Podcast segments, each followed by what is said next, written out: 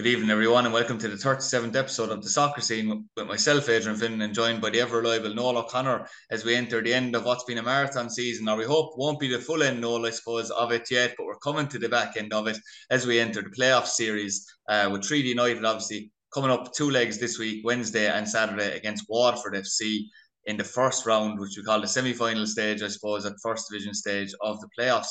Um, Noel, just to recap before we go into what is a huge week for the club recap last week's result, obviously they finished off the regular season Treaty United with a 2 0 defeat at home against Wexford FC. It was the first defeat against Wexford this season. We, we expected a lot of changes, Noel, to the starting 11. We, we weren't disappointed. You know, the likes of Joe Collins, Colin Conroy, Martin Coughlan, Success Edogun, and Darren Collins all made their way into the team. Uh, only a couple of, only four survivors, and then a couple of them were replaced as well.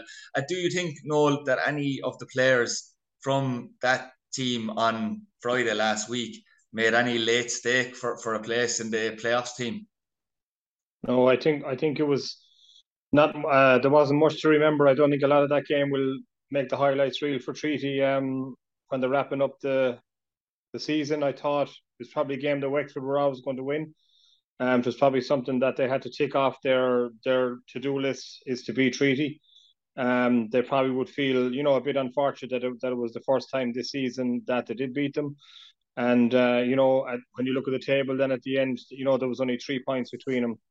But uh, I thought Waterford were full value for the win. Um, they certainly created a lot, of, a lot of chances. I suppose the only disappointing thing, you know, watching them from from their point of view was how kind of wasteful they were with the chances that they created. But certainly played a nice brand of football. They moved the ball quickly and certainly a little bit like Waterford, I thought they certainly attacked in numbers down the flanks, and uh, they were full value. But you couldn't read into and you couldn't really read into it in terms of treaty, as we said, with only four four starters. Um, I didn't think anyone really stood out on the night, and probably something that we'll touch on in a while. There, it was interesting to see that uh, Lee Devitt was was placed left full um, in the absence of Mark Ludden.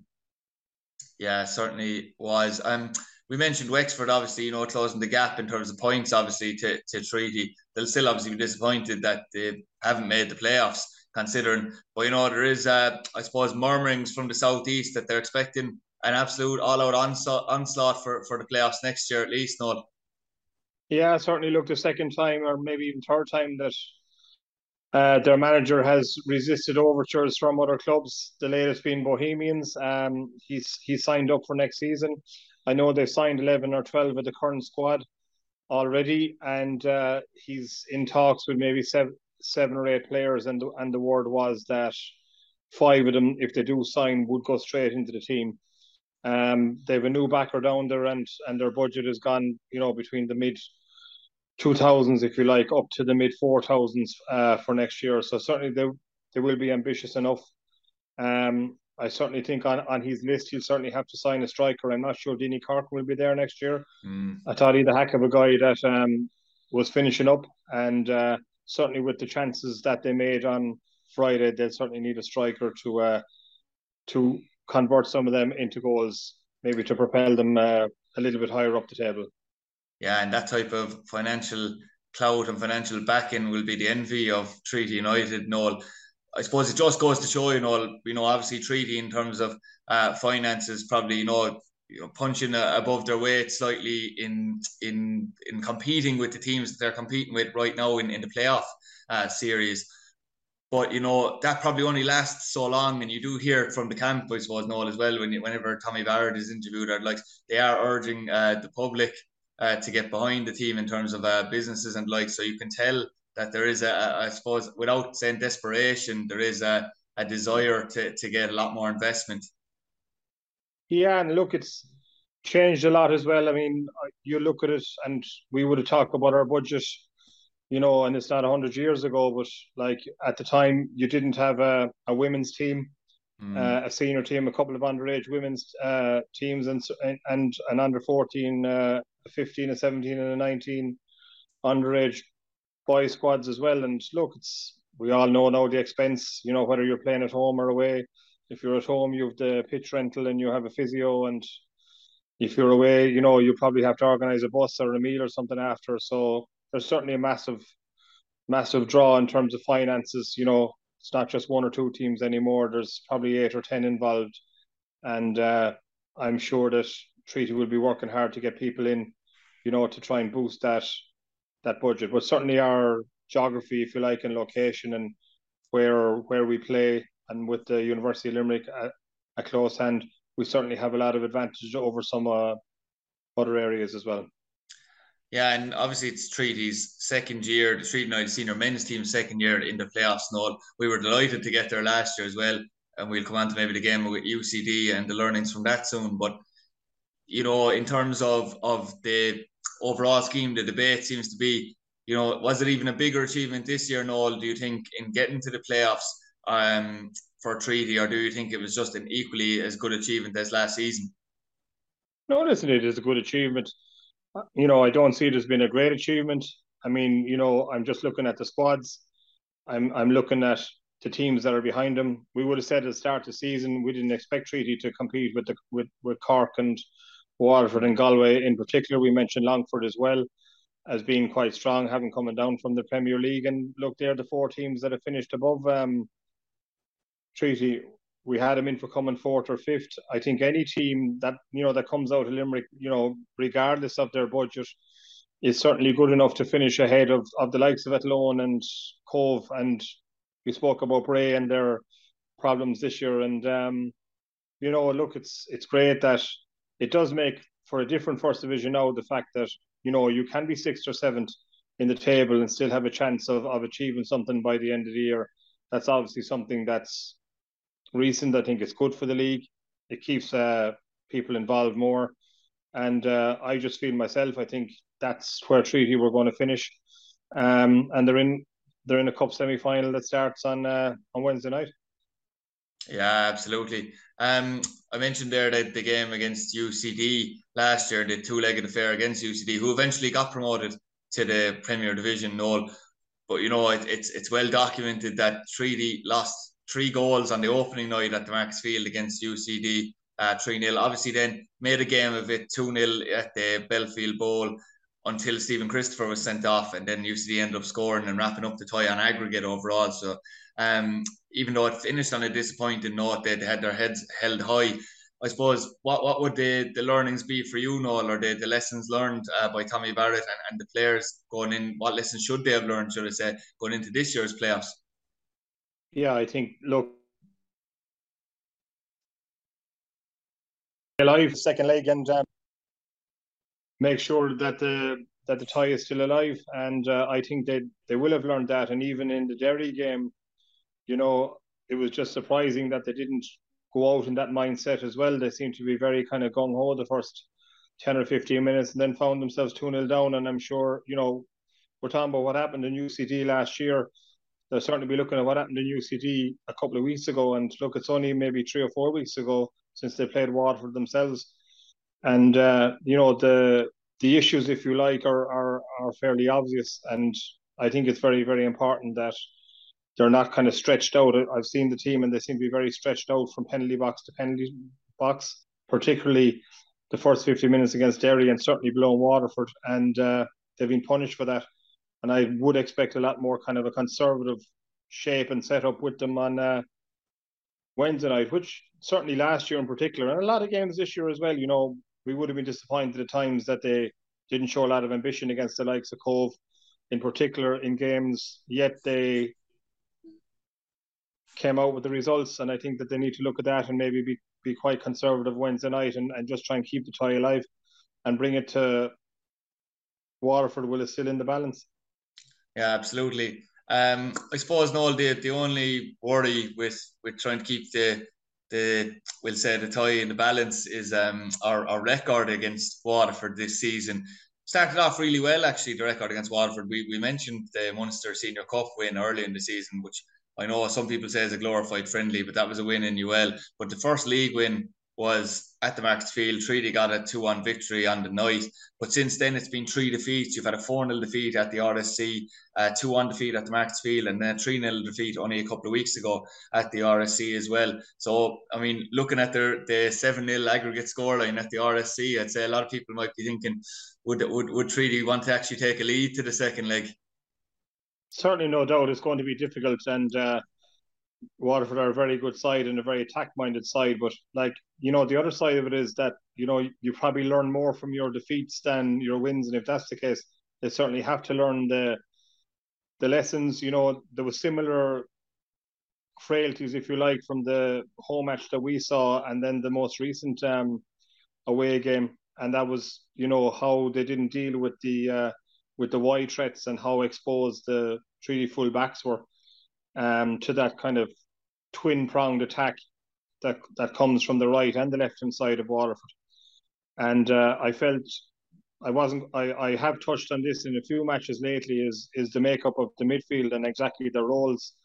And I thought that Jack Lynch, for example, was didn't really know what he was about below Waterford. He was obviously very frustrated himself. You know, we spoke about that yellow card for dissent he got, and uh, I think the structure and the shape of the team is going to be really, really important um, on Wednesday night. And certainly, you know, there probably is a, a setup to be done now with you know with what they've learned in, in in in the last three or four weeks.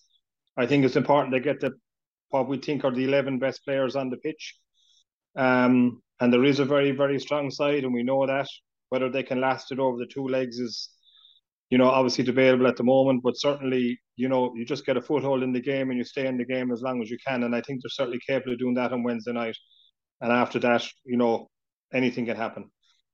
Yeah, certainly. And I know that, you know, the full backs for Treaty, Ben O'Riordan and Mark Ludden, we'll probably expect to start in the full back positions. Uh, we've no reason to believe otherwise, no. But they'll have their hands full as it is with with Phoenix Patterson and, and Junior Quitirna, respectively, on, on either side. But you did obviously refer to an area that we were worried about from the last game two weeks ago, which was the, the full backs. You've got Darragh Power and Tamisa Sobowale from both sides that really drive on for Waterford, particularly at the RSC um, as well. I suppose the benefit from playing Waterford a couple of weeks ago is that, you know, they hurt from the defeat and the manner of defeat is still fresh in the mind for for Treaty United. Um, you know, I suppose one player who we've mentioned and referred to for a few times during the last few weeks has been Matt Keane, and, and the fact that we actually maybe thought he was a tiny bit out of sorts actually against Wexford last week, but maybe that comes with the you know being in and out of the the team, maybe only making a, a few substitute appearances. But we were worried, Noel, about maybe the way that uh, Power and Sobowale maybe were dominant against uh, Willie Armshaw and Stephen Christopher do you think that you know Tommy Barrett's going to give those guys a chance to, to rectify that issue, or do you think that maybe there could be a change in the wide areas because McKean is really the only option, isn't he, at this point? Yeah, well, I just touched on it a while ago. I think Willie Armshaw will start. I think there's no doubt he will mm-hmm. start. Mm. Um, but I think you could see Lee Devitt playing on the left. I think the fact that, that he played left full on uh, on Friday night, and uh, in my head he was always a kind of a left-sided player. Um, you know, he certainly has the legs as well in terms of his running ability. And I think it's important to get someone over there who can get up and down the pitch to certainly protect Mark Ludden because, you know, for all Mark brings, and he's been a fantastic player. You know, he's had a really bright couple of years with Treaty. You can see him like when the game opens up and he's kind of exposed to one on ones, you know, particularly around the halfway line, that he does struggle to get back you know, and that's no disrespect to him because he's had a, a great career and he's been playing for 13 or 14 years, a lot of mileage on the clock. And, you know, he is so important to Treaty. You could see how much they missed him on Friday night. Mm. So I think someone like Lee Devitt in front of him, I think if he wants to get the, the central midfield right, he needs to have Mark Walsh and Jack Lynch maybe sitting. Um, I think Jack certainly does a lot better from there. You know, I wasn't quite sure what he was doing against Derry. He seemed to be running around a lot, but not not really contributing. And it was just really baffling, to be honest you, to see him trying to pick up Niall, is, Niall O'Keeffe as, as, as a sitter, you know, below Waterford, and then about 40 or 50 yards of a gap between him and the other two midfielders. Um, I said lately, I think Stephen Christopher best performances and most consistent over maybe four or five games when he was playing in what I call that number 10 role. Yeah. Where obviously when you're out of possession, you're uh, you're a third midfielder.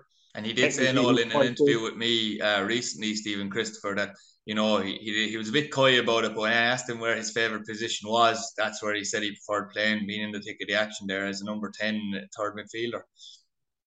Yeah, so I, I think with Jack Lynch and Mark Walsh sitting, two strong guys, two experienced guys. I think Mark Walsh's form has been really, really good and probably uh, probably understated. It was no surprise that he actually was probably the only player I think who played against Derry who played the full match on Friday night. Um, just so important to that team. He's understated work. I think Stephen Christopher at number 10 and obviously out of possession, dealing with Niall O'Keeffe. You've obviously Enda Curran who does well up uh, up top in his own. He's well able to hold up the ball and, and bring people in, and you can bring the likes of Willie Armshaw in on the counter attack, which does suit Treaty as well. And I said it here before. Make sure you're solid on one side. You know, you can take it, have a bit of a gamble on on the other side. We'll say that's that's Willie Armshaw. Um, maybe not be too adventurous. Sit in your own half and kill that space. Don't be letting all that space free for the Waterford wide players to run through. You know, just get a foothold in the game. Be very careful and take your chances with the set plays. They are going to get opportunities with um, Mark Ludden throws and probably deliveries from Mark and the likes of Stephen Christopher as well. A couple of really good guys like Callum McNamara, Shane Gearns, Mark Walsh, Jack Lynch in the box you know, you'd have to think that they ha- they have a chance if they go with that lineup, and I think that's the lineup that they should go for, and that's the kind of formation and you know way that they should tactically think about playing the game. Yeah, it's an interesting point because I do know that Tommy Barrett did use Lee Devitt in that left hand side role an awful lot when with Limerick FC. I remember in 2019. So maybe maybe that's that's a way to go about it actually. Um, Noel, there is one player who we haven't seen an awful lot of against Treaty, and that is the, the striker for Waterford who actually scored last week in their final game against Athlone in Wassim Aouachria. I know Raul Uche scored against Treaty recently, um, uh, a real continental uh, Waterford side uh, with Alex Baptiste there actually as well, the former Blackpool player. But in terms of, you know, you have you're probably hoping for one of those nights from Callum McNamara and Shane or Sean Gearns because you know yourself like those two players certainly have a huge performance in them when it's asked, but they'll certainly need it on Friday because by all accounts, he uh, has really hit the ground running and is a, fan favourite with Waterford. Yeah, and I'm delighted with the way you've been practicing your Waterford United um, or, or your Waterford FC pronunciations as well. Um. Look, Shane and Callum, they're really good. You know, particularly Callum, I think as as as a young player, you know, there'll probably be talk about him going elsewhere as well. I, I'd say mm-hmm. by the end of the season he certainly looks to me like a guy who you know who has a chance of making it. Maybe full time training would suit him better. He needs to improve in his passing and maybe his technical ability, but certainly has the mindset and the mentality and the the strength and power to be um, a good HSC league player. And look, they're going to relish whoever they come up against there. You have to remember as well if Treaty can nullify the wide flanks a little bit, it'll certainly cut off a lot of that supply that the the likes of the strikers that you've mentioned there kind of relish and play off. So mm. the key is to cut out the supply from the wide areas and and maybe make them channel more balls down the middle and have the likes of Jack Lynch and Mark Walsh to break up the play then and then look to play on on the counter attack. And if they do that, I think they certainly have a great chance. Yeah, and Noel, I do remember maybe sitting here after the UCD first leg last year, and we were you know, I suppose we were very disappointed for Tadhg Ryan because Tadhg Ryan had an unbelievable season in general and then made a, probably his biggest mistake of the season uh, in, in the playoff game.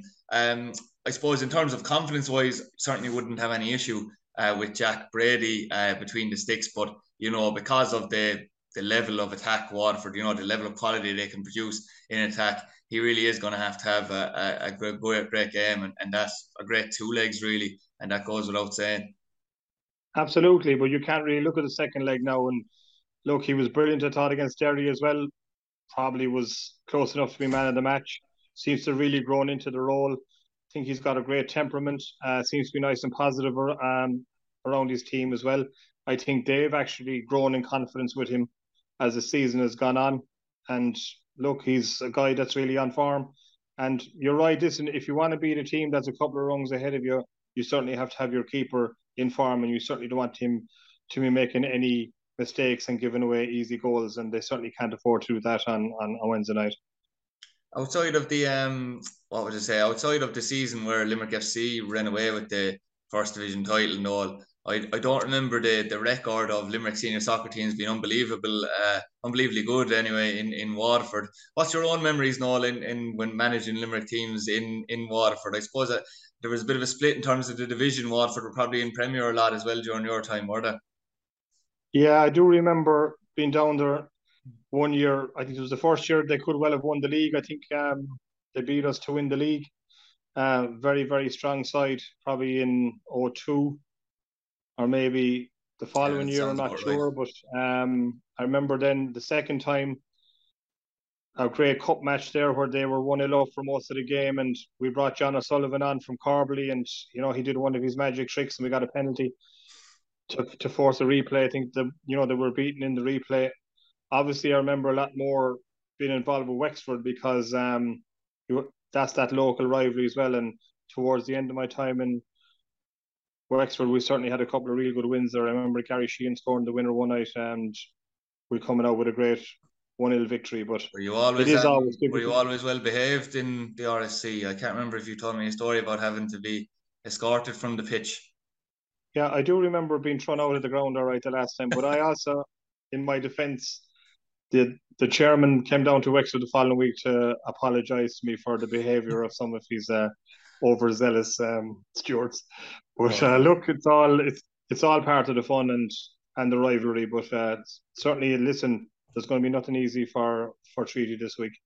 Uh, absolutely not, and and it would be remiss of me not to even mention the the other semi final clash um, between Galway and, and Longford all. It's been well documented, obviously, that Galway have not been in good form uh, coming into the the last part of the season, the last round of fixtures, really. Um, a lot of unrest, Noel, to be honest. You know the way people talk about momentum going into playoffs, and you know, in fairness, Treaty United's form hasn't been too bad. Watford are really flying into the playoffs. Longford, you know, maybe a bit similar to Treaty in terms of results, but Galway haven't been in good form. And then you've got, you know, a lot of fans on the back of, of John Caulfield and, and the back of the board going into the going into the playoffs, which is fairly ominous. There was a lot of shadow boxing as well, Noel, last week between Galway and Longford playing each other. I mean, they'll, play each other three times in the space of maybe what eight days. So they had a three-three draw in, in, that game.